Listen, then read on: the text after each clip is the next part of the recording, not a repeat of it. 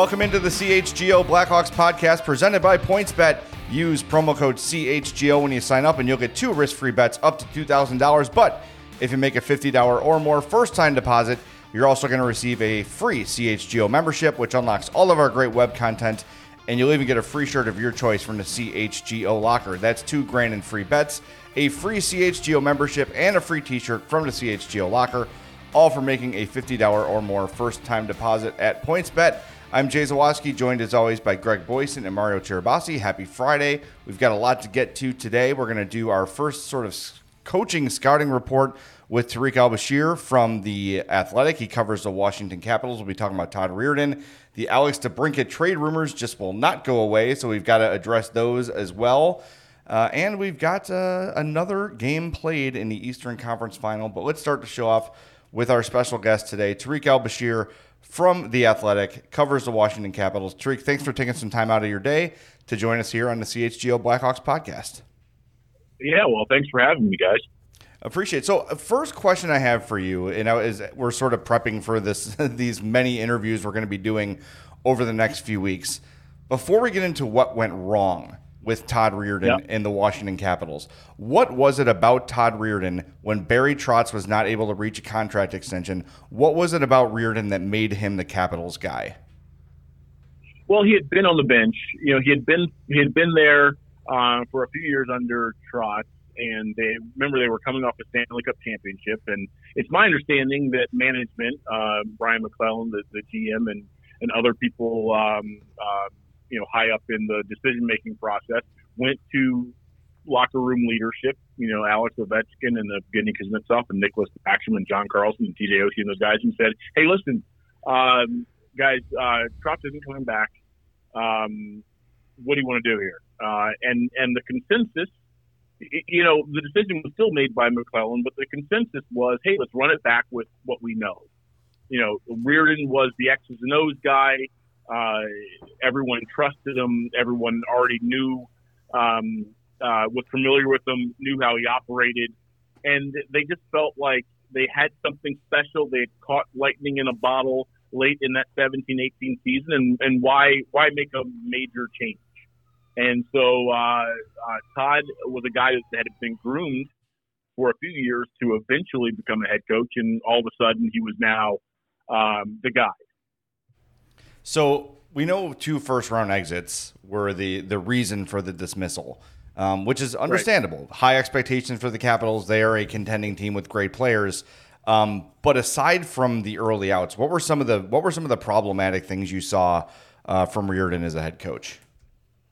You know, I, I would say the number one thing is it, it's, and I've seen this in other sports and seen it with other coaching situations where assistants were elevated to the head role, um, and and that is you spend so long being the good cop that when it's time for you to be the CEO and kind of drop the hammer, guys kind of look at you like, "Come on, Todd, what are you talking about? You're my guy. Like, like why, why are you riding me about that?" And it's hard for guys to transition, you know, and toggle back and forth between being the good cop that they were for a few years to now being the butt kicker, right? Being the guy who has to get everyone to fall into place. And I feel like if you were ask if you were to ask me like what the the number one reason for uh, uh, Reirden falling short in DC, it, it's just it, it was hard for him to make that transition. Um, uh, you know, it, it's it's very very difficult, uh, and I've seen it, like I said, in a number of situations, whether it's hockey, basketball. It's just hard to make that jump with the same organization. Now, I will say that uh, uh, you know, let me back up. He also, I, I feel like, and getting back to getting back to uh, you know being good cop, I, I feel like he did struggle a little bit to handle the big personalities in that room. There's some really big personalities that I think Barry Trotz um, and Peter Laviolette to a certain extent now um, he's got them under their thumb under his thumb a little bit more. I, I feel like Reirden might have struggled to handle some of those big personalities and kind of let them know, hey, that's not acceptable. We need it to be done this way. Uh, and again, that gets back to, to, to the good cop thing. But you know, uh, one thing I will say about Todd is I do feel like he's one of those really, really smart, sharp dudes who will be better his second time around. That's that's good to hear. Hey Tarik, it's Greg. Thanks again for taking some time chatting yeah. with us. Um, you know, this would be a completely different situation for Todd if he were to come in here in Chicago. He inherited the reigning and defending Stanley Cup champs his first go around. A lot of big personalities, a lot of big stars in that locker room. Now he would be coming here to Chicago that is looking to tear down and start over. Would that be a good fit for him, considering, you know, as you just said, he's a guy that will probably do a lot better from lessons learned the first time around. So is he a good coach for a rebuilding team, and and why or why not? I think he's very adaptable. Um, you know, he's spent the majority of his career coaching veteran-laden, star-laden teams, you know, in Pittsburgh and Washington, right? So he's been around that a lot. That said, I'm not sure I've covered someone, and this is not always the best thing, but I've never covered someone who is as prepared um, he used these words a lot. He had a plan, the word plan. If he does become the, the Blackhawks head coach, you're going to hear that word a lot. He's got a plan for every single player on the roster. And he sits down with guys in the summertime and he goes, Hey, here's the plan. Here's how I see September unfolding and October unfolding and December. And we're going to get you here in January. And then in February, you're going to be here. And, you know, I, I, I think that people like getting you know, a plan kind of broken down into bite-sized chunks. It kind of helps them along, but at the same time, when things go sideways, I feel like maybe there's a there's a little bit of a struggle to kind of, you know, kind of find your way again. But that said, I, I think that he's the kind of guy who would come in, he would analyze the roster like like every new coach coming in, but he would have a very very detailed and well thought out strategy to get every player on that roster to where he wanted them to be you know, come, you know, let's say February or March. So I, I do think he's got the smarts um, and the hockey sense and the people skills to get the most out of a young roster. Uh, and you know, going back to something I said a, a little a little while ago, um, you know, I, I was a big fan of his. I, I, I you know, I, I could see where things are starting to go wrong for him, and I kind of sense towards the end that eh, this is not going to work out. But that said, um, there's a lot of potential there, and I feel like he learned from his missteps, from not handling the big stars with a with an iron fist, or at least being more firm with the big stars. Um, I bet his plans for the younger players are going to have a little bit more wiggle room. Um, I bet he's going to delegate better. You know, he was a little bit of a micromanager. I, I bet he's he's probably learned that you got to let you got to let your assistants, if they're going to be in charge of the power play, they're in charge of the power play. You got to let, you got to give them some rope. You got to give them some leash. Um, I, I do think, I, I just my gut tells me, guys. You know, I've been doing this for a better part of two decades. He's going to be one of those coaches who comes in his second time just with a better feel for what needs to happen, and I bet his second go around is going to be a successful one. Hey Tarik, this is uh, Mario. Thanks again for uh, for for hopping on with us. Um, of course. You know, it, Reirden had a, a short time as as as head coach in, in Washington, and, and obviously the roster was built up to be you know a, a contender following the, uh, the the cup run. Um, but as far as you know, the young players went and, and, and developing, that's going to be something that Chicago is really going to be focusing on. Um, when he was in Washington, what kind of steps would you say that that some of the prospects or, or young players took that um, would give maybe you know if he was the coach in Chicago would give Blackhawks fans some something to look at and say oh you know he he helped X Y Z player you know progress like w- did he have anything like that or any players that uh, that that stood out in in that time frame? You know, I, I feel like he helped Jakub Vrana kind of find his game. Um, but I, but I will tell you, just getting back to what we were talking about a minute ago, they're two wholly separate situations. I mean, he was in in win now mode with a team that had just won the cup. You know, a team with a bunch of thirty somethings, and so you know his marching orders from ownership was not hey, let's bring in some young players and try to develop them. I mean, it was hey, let's do this again. Here is our the window is as wide open as it's ever been. Let's run this back. Um, and so I almost feel like, you know, maybe some young guys got maybe not enough opportunity. I'm thinking about like a Chandler Stephenson and some others who've gone elsewhere and, and done well. But, but again, that's, that's not Todd Reirden failing with young players. that's just his marching orders were were totally different than what he would get um, in Chicago. I, I, I, I, you know, I, I feel like I'm repeating myself a little bit here, guys, but I, I just knowing how prepared he was. I mean, how you know he was the first guy in the building in the last league. I, he would have, he would be able to handle what was necessary uh, to to get those young prospects on Chicago's roster um, up to speed and uh, develop them. Again, you know, he spent a lot of his time, even though he was a head coach for two years, he spent previous three in DC as the guy who kind of came in and after Trotz, you know, laid down the hammer, came in and patted guys on the head and kind of said, okay, well, look, sit down with some video here and, and we'll figure this out. Um, so that people person side of him, you know, that kind of nurturing side of him, um, you know, that he was able to show as an assistant and then as an associate head coach. I think, I think that would would serve him well in a situation where he was, you know, charged with, you know, a, a tear it down and you know build it from the ground up rebuild. We're talking to the Athletics Tarik El Bashir, covers the Washington Capitals. Make sure you follow him on Twitter at Tarik underscore El Bashir. Tarik, uh, you mentioned him playing sort of the good cop role under Barry Trotz and being the X's and O's guy in game as an assistant was Reirden more of a was he's an offensive coach, a defensive coach? What was his specific duty? What were his specific duties as an assistant in game?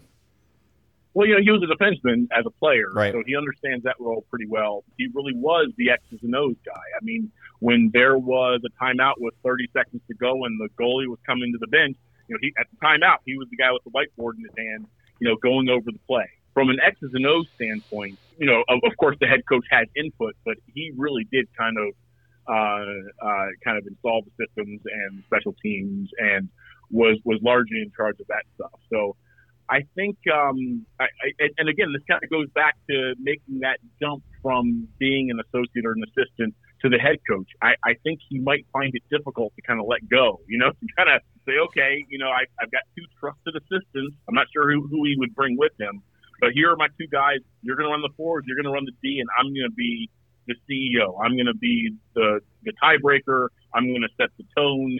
Um, uh, you know, here's how we're to. You know, here, here's how we're to do it.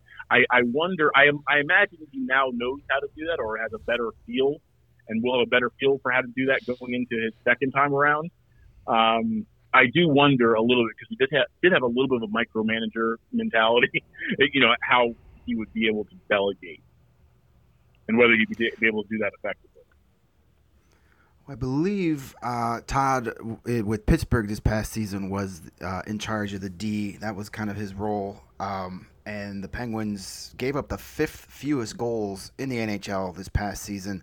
I don't know how many Blackhawks games you've had the quote unquote pleasure of watching the last couple of seasons, but uh, defense is optional here on most nights, to say the to say the at best.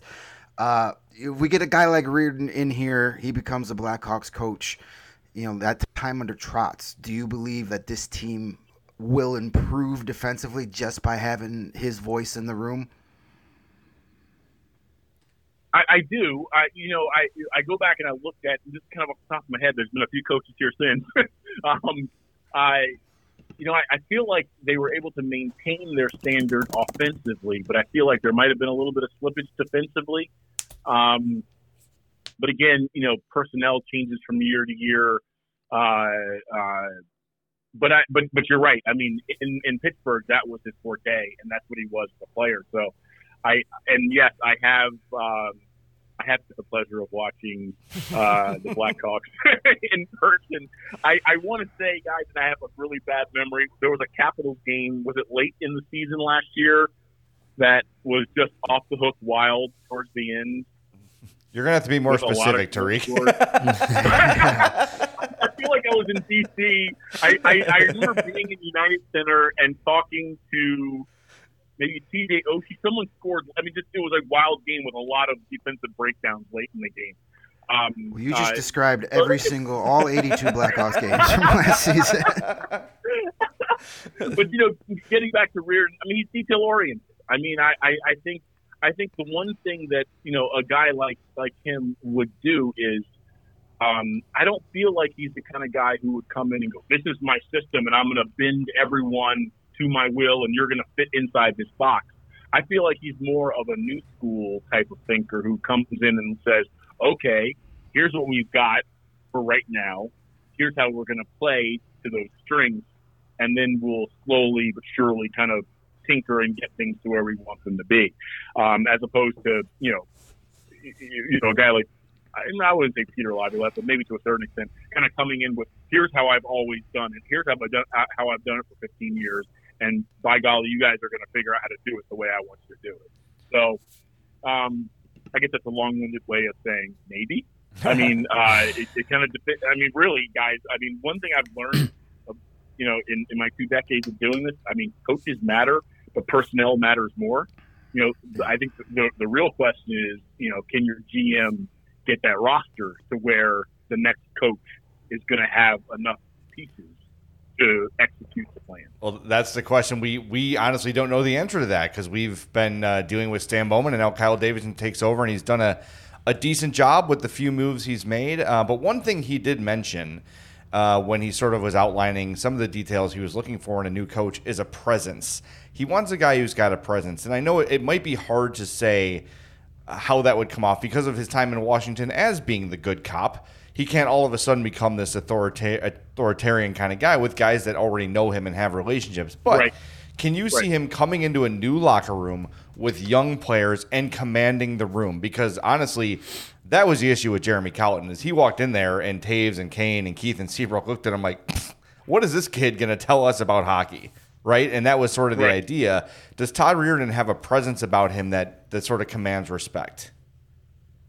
I mean, it's it's not the type of presence that Barry Trotz had or Peter Laviolette had. Um, but like I said, going back to uh, you know what we talked about at the beginning, I feel like second time around he's going to understand how he's got to set that tone from that first meeting you know, when that when that first meeting happens with the players on day one of training camp, if he were to get the job, I think he would set expectations and would be different than and would be perceived differently than uh, maybe he was, you know, coming in as a promoted guy, a guy who went from associate head coach to, to the head coach.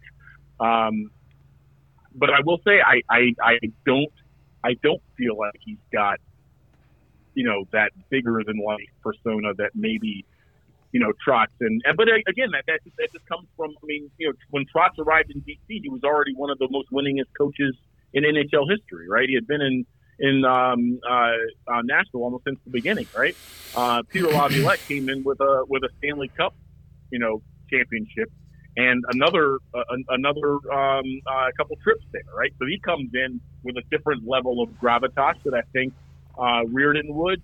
Um, but you know, at the same time, I, I, I feel like if Reirden learned his lesson from that first time around, he would come in with more of a, you know, kind of um, a stronger message and maybe um, would I, rule the iron fist. I keep saying that, I, and that's not really what I mean, but just um, would be more firm with guys rather than you know wanting to be friendly with them and kind of you know be that good cop. I I, I do feel like that you know this next time, and he will get another shot. He will get another shot because of how smart he is and how how well spoken he is and how he's able to communicate you know what his message to to managers in in interviews. He's going to get another chance. Um, I just think I think he will be better prepared when he stands in front of that group um, uh, day one of camp. Awesome. Tarik, we appreciate your insight. Uh, we learned a lot about Todd Reirden today and lots of good, lots of uh, stuff to consider. So, uh, one of the many candidates we're going to be talking about in, in, the next little bit. So, thank you so much for your time. Tarik El-Bashir from The Athletic. Make sure you're following him at Tarik underscore El-Bashir. Take care. Have a great weekend, man. We appreciate your time. Thank you. You too. All right, well that was cool. That's we learned nice. a little bit of something there, right? It's uh, yeah. I really was really interested in how how Tarik really emphasized the attention to detail and the yeah. plan. And I, I, wrote you guys on our Zoom chat a plan. What, what the hell? I've never heard of such a thing. Please define. Is that allowed? Yeah, but uh, interesting. There's a lot of interesting stuff there, and seems like a a solid candidate, and Tarik, who is uh, you know very respected hockey writer, seems to think a second go around for uh, for Todd Reirden is going to be the key for him. So. Interesting. Yeah, I mean that that seems to happen a lot because I mean just look at a guy like uh, a guy that's in the news now, Bruce Cassidy. Um, he had a short two-year stint with the Washington Capitals, weird, and didn't do very good there, and then came back a few years later and w- has been literally like the most successful coach in the NHL over the last five or six years with one team. Um, and he learned a lot of lessons. Obviously, I mean, he went back to the HL for a while, but so I mean, it, it's it. There's been a lot of these guys that you know for that don't do great their first time. Second time around, they learn from their mistakes and they're a little better. Uh, of course, you've got guys that just keep showing up again and again and again that don't seem to do anything. But that's a whole that we can dedicate a whole week of shows to the uh, the, the good old boys retread club. But I don't get the sense that this would be a retread, so to speak. This would be, uh, hey, this guy did good. I mean, he he won two division championships yeah. with the Capitals. 89, Just, 46, know, and 16 in his tenure with Washington. Yeah, that's, that's, that's, really good. I mean, yes, he had a Stanley Cup winning team to work with. That makes life a little easier. But, guys, winning in the playoffs is hard. Not everybody can do it. Look, uh, it's not easy to do. There's no better example of that than the Washington freaking Capitals. Yeah. Who've been one of the best. It took them forever most... to get to that point. And look at the San Jose Sharks who were great yeah. for a decade and never won one. Yeah, look right? at the Maple Leafs. It, it's not easy. Maple Leafs have been one of the best teams in the in the regular season in the last five years, and they've got nothing to show for it. Yep. Winning Boston, the playoffs. To is, talk about Bruce yeah. Cassidy, Boston. You know. Yeah, I mean the Carolina Hurricanes, all these teams, uh, basically anybody who's not the Tampa Bay Lightning, it's hard to win in the playoffs. yeah, mm-hmm. exactly. The impression that I kind of got from from Tarik uh, about uh, Todd Reirden is that it it, it kind of sounded like to me he was kind of like Derek King coming in as as as the head coach of the yeah. Capitals, where you know whereas King was coming from the AHL to take over for Colliton, you know Reirden was was coming at, in as you know the the the nice guy assistant taking over for Barry Trotz, and it it really just kind of sounded like the way it seemed was that he just had a hard time transitioning to being you know the boss and rather than you know the assistant boss. So I, I it I think that there is a, a lot of validity to the you know second time around learning some lessons and, and, and having another opportunity to, uh, to, to, to make an impact like that. I, I think there's, you know, there's a lot that goes into that. Um, and, and the, you know, the, the having a plan thing I think is good, but I think what we learned from Jeremy Colliton is if you over plan, you can run into some issues. So it's it's interesting to see what you know what the Blackhawks might see uh, in Reirden might get out of him in an interview if they do bring him in. But um, yeah, it's it's he's still not at the top of my list, but I, I think it's it's it's worth you know worth kicking the tires as we uh, as we love to say. Sure, I think I'm thinking about this dynamic right of of him getting the head coaching job, and you think about like any job you've had where like a peer has been promoted. You know, like if someone you you work with has has gotten a, a slight promotion, has become maybe your manager or, or yeah. somewhere between your big boss and your current boss. It's weird. It's a weird dynamic for everybody because this is the guy who a week ago you're out drinking beers with and having fun with and, and bitching about management with, and all of a sudden he's in that role or she's in that role, yeah. and it's it's a different relationship. But and it's hard for both parties to now I have to come down on my friend or I have to, you know, uh, report to my friend. It is a tough dynamic. And I think having a friend, like even if Derek King were to get a head coaching job with another organization, I think it would be an easier transition for him to not have been like, hey, I was your buddy in Rockford, and now I'm, you know, to be fresh. Yeah, yeah, it's a it's a sort of a different yeah. thing. So and and then walking in here, there's no Alex Ovechkin in the locker room. Like you know, I'm gonna imagine I'm gonna go on a limb here, and I could be completely wrong, but I'm gonna imagine that Alex Ovechkin might be a wee bit difficult to coach these days. Like he's probably got that attitude, like I'm freaking Alex Ovechkin. Don't tell me how to score power play goals, and he's earned that right to think that way. Yeah but the, there's none of these those none of those guys. Well, I mean, yeah, he'll have some veterans here, but it's a fresh start. It's he doesn't have that previous relationship, and you know we'll see. As, as Mario said, he's not on the like the head of my list, but you know I would put him in. I would not be furious if this is the guy from what what I've had. You know, the one the most positive thing I took out of that is when Tarik said that he's not a guy that says this is my system it's got to be played this way he's not right. going to try and force you know square pegs in the round holes i.e jeremy colliton where he'll have an idea of what he wants to do but he can he's smart enough to realize if he doesn't have the horses to run that race he'll try and run a different race yep uh, a lot of good stuff there. I, I, I really enjoyed that and learned a ton. You know, we can do our own research, but until you talk to someone who's been there and has covered it, uh, you really don't get the same amount of coverage. And we're going to keep doing that as the weeks go on here and the candidates start to roll out. And if you enjoy that, keep in mind that the best way to support CHGO is to download that PointsBet app and use the code CHGO when you sign up.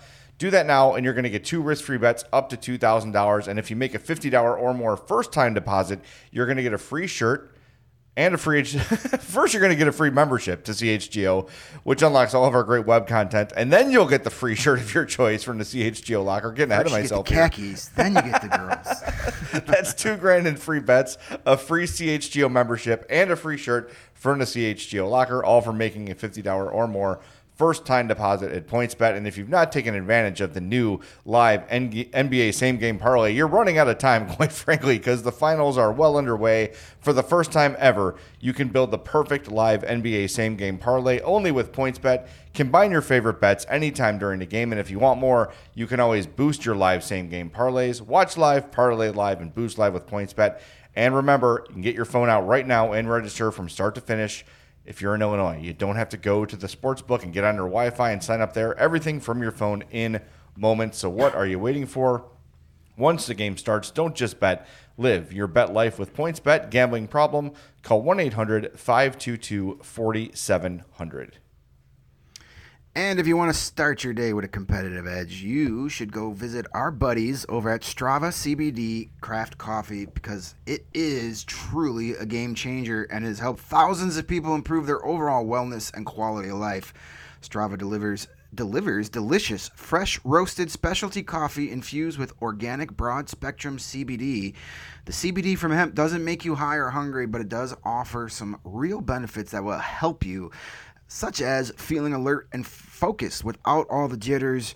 You're going to be able to live your day more balanced with less anxiety and fewer aches and pains. Plus, including CBD in your daily routine can even help you enjoy a more restful night of sleep so you wake up feeling your absolute best. And the best part is, Strava is all about quality. They have amazing tasting, fresh small batch coffee that gets shipped straight to your door. Plus, it comes with all the benefits of concentrated full spectrum CBD. They have a variety of flavors that come in a variety of different concentration levels. So if you're a beginner on the CBD, you could start off slow and work your way up to the full uh, the full blast edition. um, and they all come with a powerful entourage of effects. So CHGO listeners can also save 25% off their entire purchase when you use the promo code CHGO25 at checkout. That is 25% off your entire order at StravaCraftCoffee.com, S T R A V A, craftcoffee.com, just by using the promo code CHGO25 at checkout. And if you're already a big fan of Strava, you're loving the product, and you should by now, you can join the Strava Coffee Club and subscribe and save. That's where Strava puts you in total control. You'll be able to save money on all your favorite coffees, and then you tell them where you want it sent and when you want it to show up, and they take care of it from there. So, no, it doesn't get any easier than signing up for the Strava Coffee Club. Go check them out again at StravaCraftCoffee.com. It's good stuff. So, as we are uh, recording this, you'll you'll probably be listening to it later this afternoon. But it is uh, it's it's Friday. It's eleven twenty eight right now. Um, Twenty minutes ago, the Blackhawks uh, on Twitter put out just a innocent looking tweet. Happy Friday, Hawks fans! Smiley face.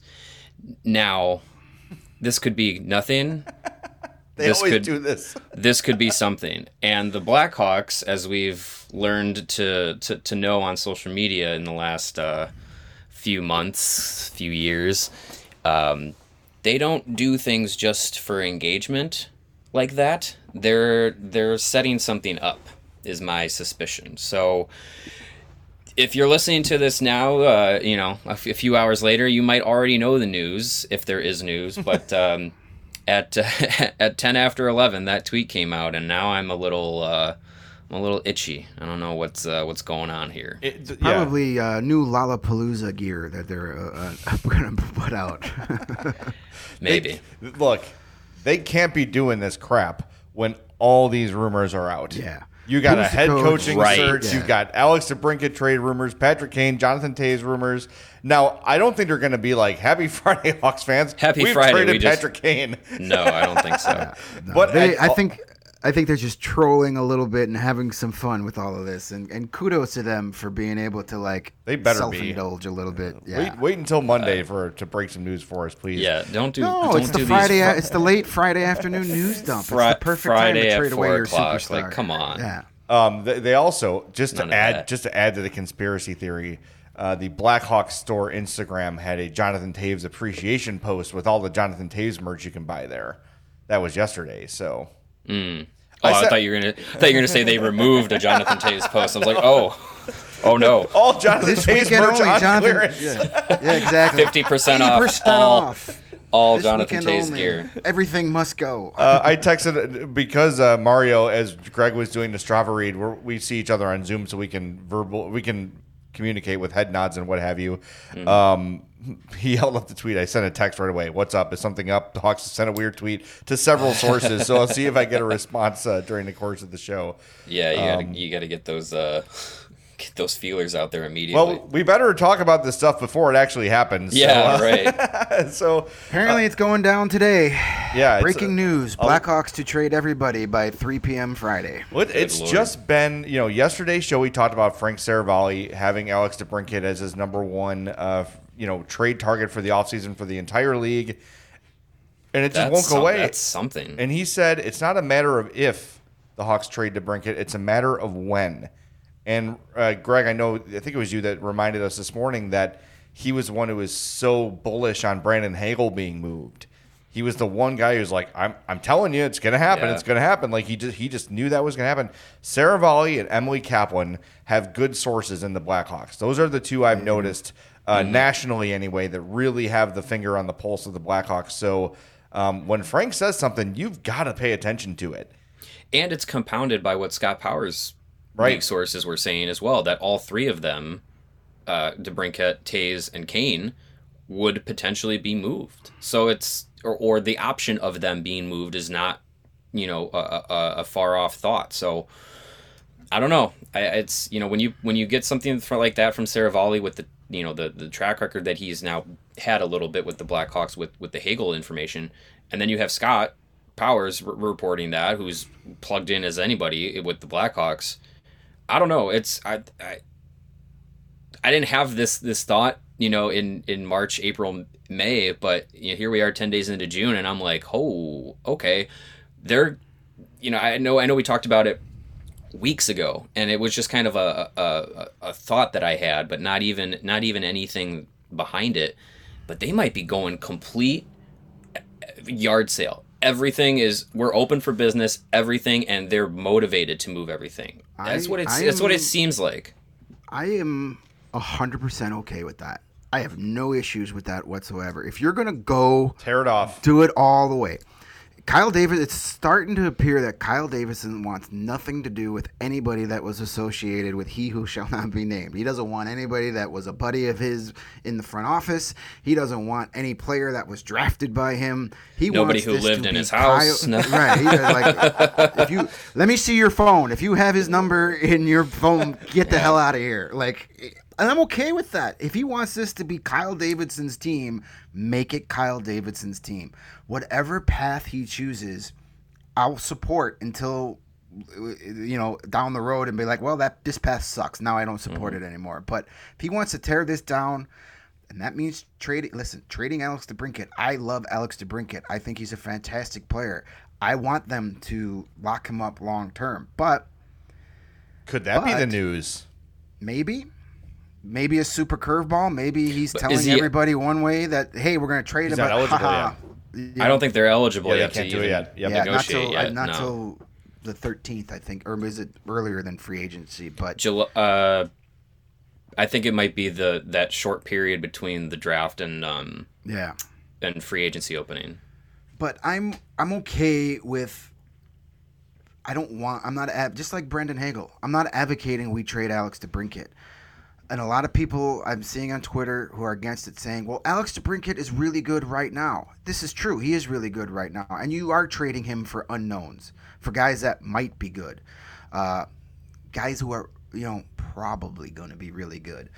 So being good right now doesn't mean jack shit for the Blackhawks. It doesn't. Well- like well, 40 and- goals and- next season doesn't do anything for this franchise. What did it do this season?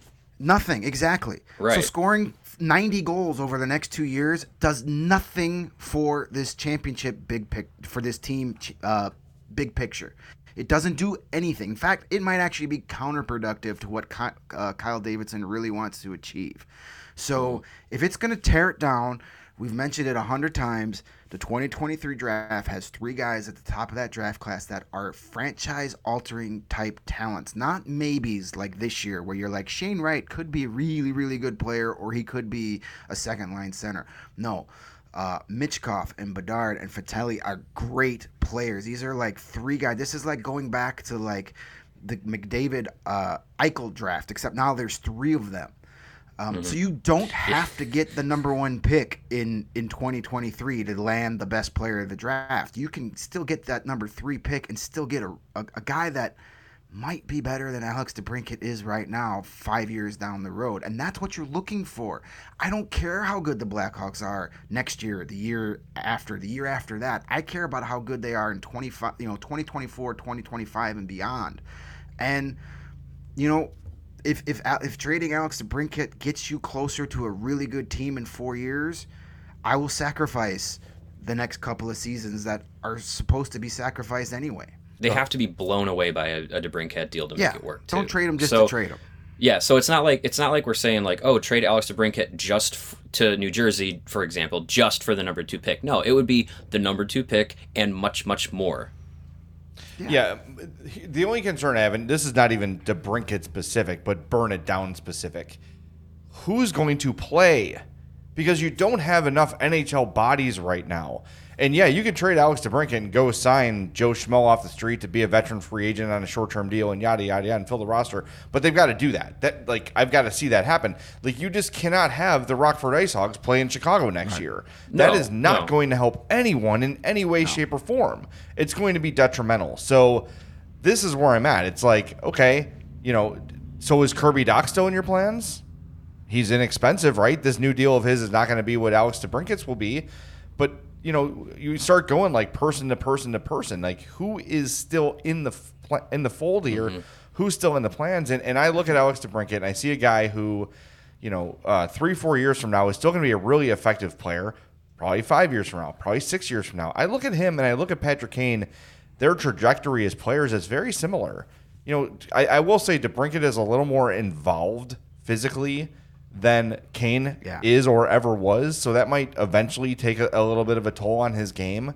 Especially since he's smaller than him. Yeah, but I, I just I don't know. I look if they if they burn it down, I I'm not going to be upset. I get it, and I understand if you're going to trade Alex to DeBrincat, you're going to accelerate this rebuild significantly. S- mm-hmm. You're going to get two or three pieces that you weren't going to have before. Uh, one or two of which of those pieces could be as good or better than Alex DeBrincat. So I'm not just saying they're not trading him for scraps. They're not trading him for lottery tickets. They're They're trading him unloading for his contract. yeah, they're trading him for big, big, big assets like early first round picks and multiple high end prospects. Like it's not just going to be like, oh, let's see what happens, right? no, They're not trading him for the 30th overall pick. exactly right. They're going to like, and the Devils are the team that everybody's talking about because there's been a lot of speculation that they want to trade that number two pick because they feel that they're, you know, they were some bad injury luck last year that they're they're ready to compete. Jack Hughes has taken that next step. They've got some nice players. Uh, getting a goal scoring winger for Jack Hughes Yeah. is is a top priority and. What's Alex DeBrincat? He's a goal scoring winger. Put those two guys together, and you got something there. And, and that's the kind of team for me that it makes sense for. Like mm-hmm. New Jersey, Detroit, teams that are like on the rise that might need that extra piece to get over the hump. That makes a ton of sense. And when you look at that number two overall pick this year, yes, this draft is not anything close to what next year's draft is going to be, but you're still going to get a really solid player at two. And don't forget, Uri Slafkovsky. Good God, put him in a Hawks uniform. And you're you're almost certainly going to get one of the Devils' top prospects that you know is going to be a good NHL player. It's not going to be a mm-hmm. Raddysh or Katchouk. Like, oh, no. maybe. You know, we'll you see what happens. Ale- you start at Alex Holtz and go from there. Yeah. That's Holtz their top prospect. Mercer. Mercer, Dawson yeah. Mercer, who played in the NHL, essentially also he's a guy that boom right on your roster. Who's going to play next year? Dawson Mercer is going to play. He played mm-hmm. all season for the Devils this year and was really good. Kind of like an Alex DeBrincat type player, not as much of a goal scorer, but that scrappy guy. Fans will love him here in Chicago. You start at Alexander Holtz. If they say no, they've got other pieces. They've got Nolan Foote, who's who's only 21 and a really good player, uh, son of Adam Foote uh, of, of Colorado Avalanche fame. Jesper, um, Jesper Bratt as well. Jesper as an, Bratt. Tyce Thompson is an, is another young forward. Uh, he had some surgery this year on his shoulder that, that kind of slowed him down a bit, but he's another one of their top prospects. Uh, he's a he's a, a guy that can play center and the wing and can move up and down the lineup, a, a playmaker and a goal scorer. So there's options yeah. there. But you start at Alexander Holtz. So just hypothetically, you get the number two overall pick this year and Alexander Holtz, who can be who can play in the NHL from day one, starting you know this season. You get the number over two overall pick that could be Shane Wright or Slafkovsky or Logan Cooley and then maybe you, you, you give them one of the second round picks this year and you get a couple more other picks. I mean, right there, and then your team's bad enough to get one of those top three. So uh, if you tell me I can get, hypothetically, Alexander Holtz, Yura Slafkovsky, and Connor Bedard for Alex DeBrincat, yes, make that trade every single mm-hmm. time. Yes, all three of those guys are still unknown and they may not be good, but the chances of those guys being good as, as opposed to being busts are pretty good. And then you got three guys that could be 30 to 40 goal scorers instead of just one guy. That's how you rebuild a franchise. Yeah. It's it's important to remind people too that like Kirby Dach was not by any means a consensus number 3.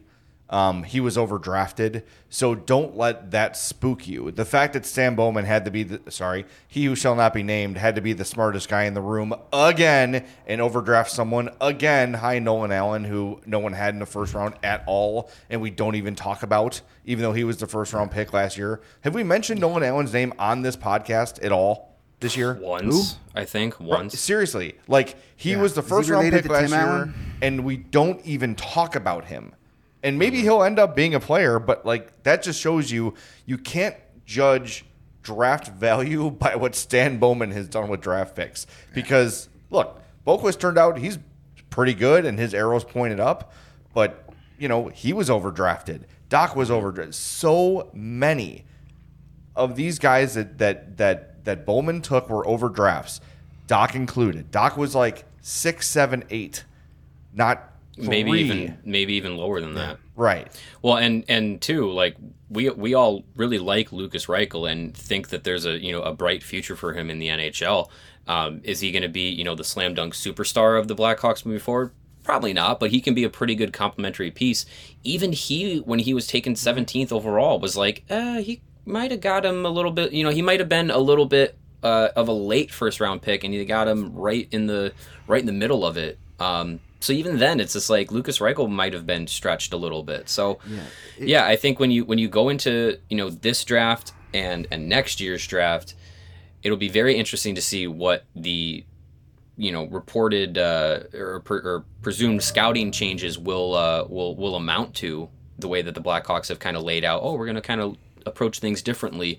Um, what what that'll amount to and what Kyle Davidson values in, in the draft will be interesting to see how it how it plays out. And I think, you know, as as many darts that you can throw at, at first round, second round, third round picks as possible, that uh, that's just what you need in a rebuild. And, and, Kyle Davidson has definitely given me the impression that he is a guy that uh, doesn't want to do it all himself. He's going to listen to the voices in the room. He's going to he's hiring people to put in jobs that he trusts to make his job easier. He's not going to be the guy that has his scouting staff to say, take this guy only to go, nope, I like this guy. I need to prove that I'm the smartest guy here, so I'm going to reach for this guy at this spot. He's uh, Davidson really I feel like he's going to be the guy that takes the best player available based on what his scouts are telling him. Um, he that will that remains to be seen, but at least that's the impression I get, which is a very refreshing change to what we've had to deal with for the last decade plus. Two things I really like about Davidson is he is not in love with the dynasty.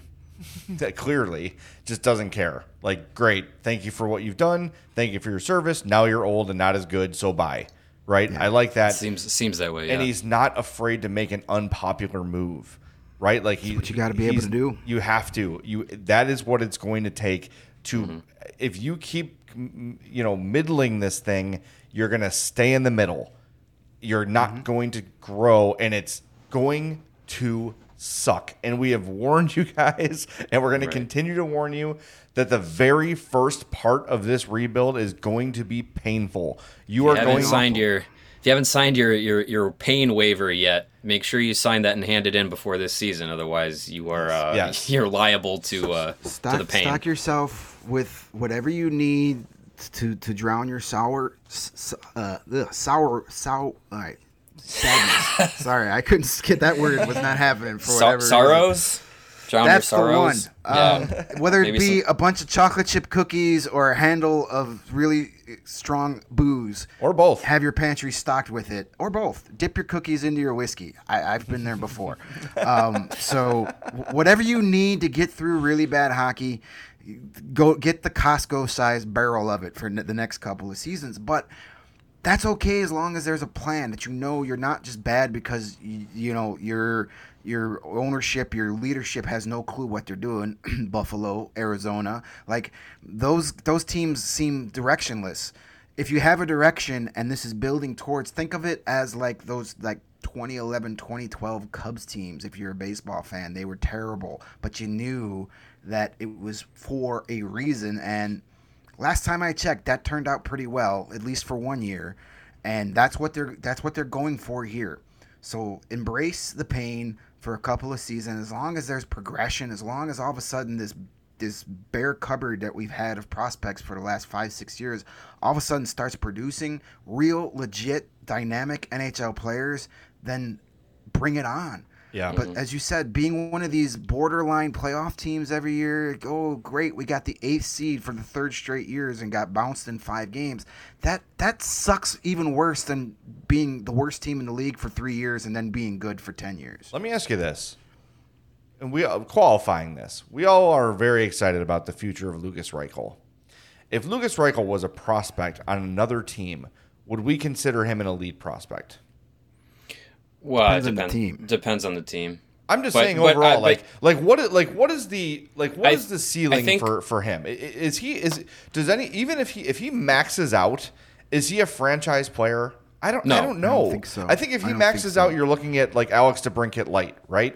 I think if he if he maxes out, I would say you're looking at a, a guy who could be on a good team, a solid number two center, and on a bad team, he's probably your maybe your top option. But again, bad teams have you know pl- players that are over projected in their lineups.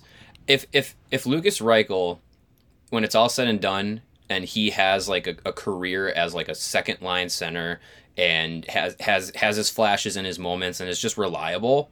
If that's his ceiling and he reaches it with with Chicago, I'm I'm more than happy with that. And I think that that's I think that that it, it I look at him as like a building block and not necessarily like the end all be all. Even though, and like we said, a, he was a first round pick, and those are always looked at as like, oh, first round pick.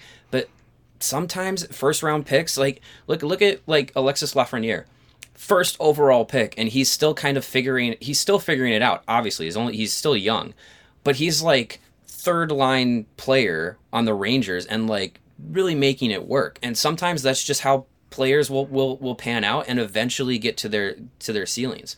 With Reichel, mm-hmm. I just I just look at it as this like if he's a middle six and then gets to his ceiling as like a number a solid number two guy with Chicago and they figure out who their number one's going to be one way or another, I'm fine with that. Yeah, Reichel's the type of guy I think that you can probably say this about just about anybody except your elite superstars is going to be better when he's surrounded by better players. Yeah. I don't think he's a mm-hmm. guy that he's not the foundation guy. Building block is a good good uh, description. He's not the guy you you build around. He's a guy you build with. Mm-hmm. Uh, you take him and you add him to superstar players, and he's going to be a really good player. If he's your main guy, he's the guy you're building this franchise around. You're probably going to have a problem. So he's more of like a, an accessory than like the, the the centerpiece of of whatever we're building here. I'm trying to think of a of a of a comp like statistically. Uh, Brad Richards. Like is uh, that well, even Brad, even Brad Richards. You saying had, Brad Richards when he was with Chicago, or no? Or? I, I, he had Brad Richards had two huge seasons of 91 points, once in Tampa, once in Dallas. But the rest of his career, 60s and 70s in terms of points, mm-hmm. right? Like that to me was he, an elite he, two center. Yeah, yeah, but he even even he at, at times was the go to guy, and yeah. I I don't know if I ever see Reichel on a good team being the go-to guy. I'm not saying he plays like Dave Bolland, but I look at him as like if if if Reichel maxes out, he'd play a role like Dave Bolland, where he's he's the number two guy, and and you can rely on him. Here's here's here's I'll make the comp here, and I may be stretching. I'm not saying he's going to be the same type of player, but he's going to be the same. T- he if he maxes, I think his ceiling, and if he hits this, I'll be super happy. Is like a Patrick Sharp, not the star, but your reliable second wave of goalie. Like Patrick Sharp was a really good player, but he was never the superstar here. He didn't have right. to be. Um, so he may have been the best second... looking, but he was never the superstar. the, well, there's no doubt about that. Um, so, like you know, and Reichel is a handsome young man too, so he could he could fill that role as well. But that's the type of player I see. I'm not saying he's going to be that like dominant goal scorer that Sharp was, but Sharp was that guy that gave you you know, 25 to 30 goals, 60 to 70 points. If Lukas Reichel can do that, nobody ever thought Patrick Sharp was the best player on the Blackhawks because he wasn't, and he didn't have to be. So maybe that's if everything goes right for Lukas Reichel and he becomes a Patrick Sharp type role, your second second wave of scoring, then then that's a successful pick and successful development. So that's a long way of saying that the Blackhawks currently do not have a top end elite prospect. No, no, they don't. No, at all. No, and I don't. And don't. I don't think that that's. They, I don't they, think that that's a shock. No, I know. I'm just. I'm just. I'm just. Yeah. That. It's my point being to to and Hawks that's fans. why you got to trade. That's why trading an Alex DeBrincat to get three or four of those guys makes uh, all the sense in the world. Because would you, you don't you, you, don't get those guys in one draft. Let's say Reichel is is a, is a is Devil property, right? Is number mm-hmm. two and Reichel enough for DeBrincat for you? No. That's what I'm saying. So you no. got you're going to get a prospect because, better than Reichel and the yeah. number two overall pick yeah. for DeBrincat, that is something you certainly have to consider. I've mm-hmm. been so I've been working on a on a on an article that'll go up on allchgo.com um, shortly uh, today, maybe tomorrow, about this topic of trading, you know, Alex DeBrincat and everything. And I, you know, I mentioned the, the the farm system in Chicago, and in the hypothetical of trading with the Devils and getting a Holtz or a Mercer, they're they're immediately the top prospect in the system. Like yeah. like Lukas Reichel is is leapfroggable.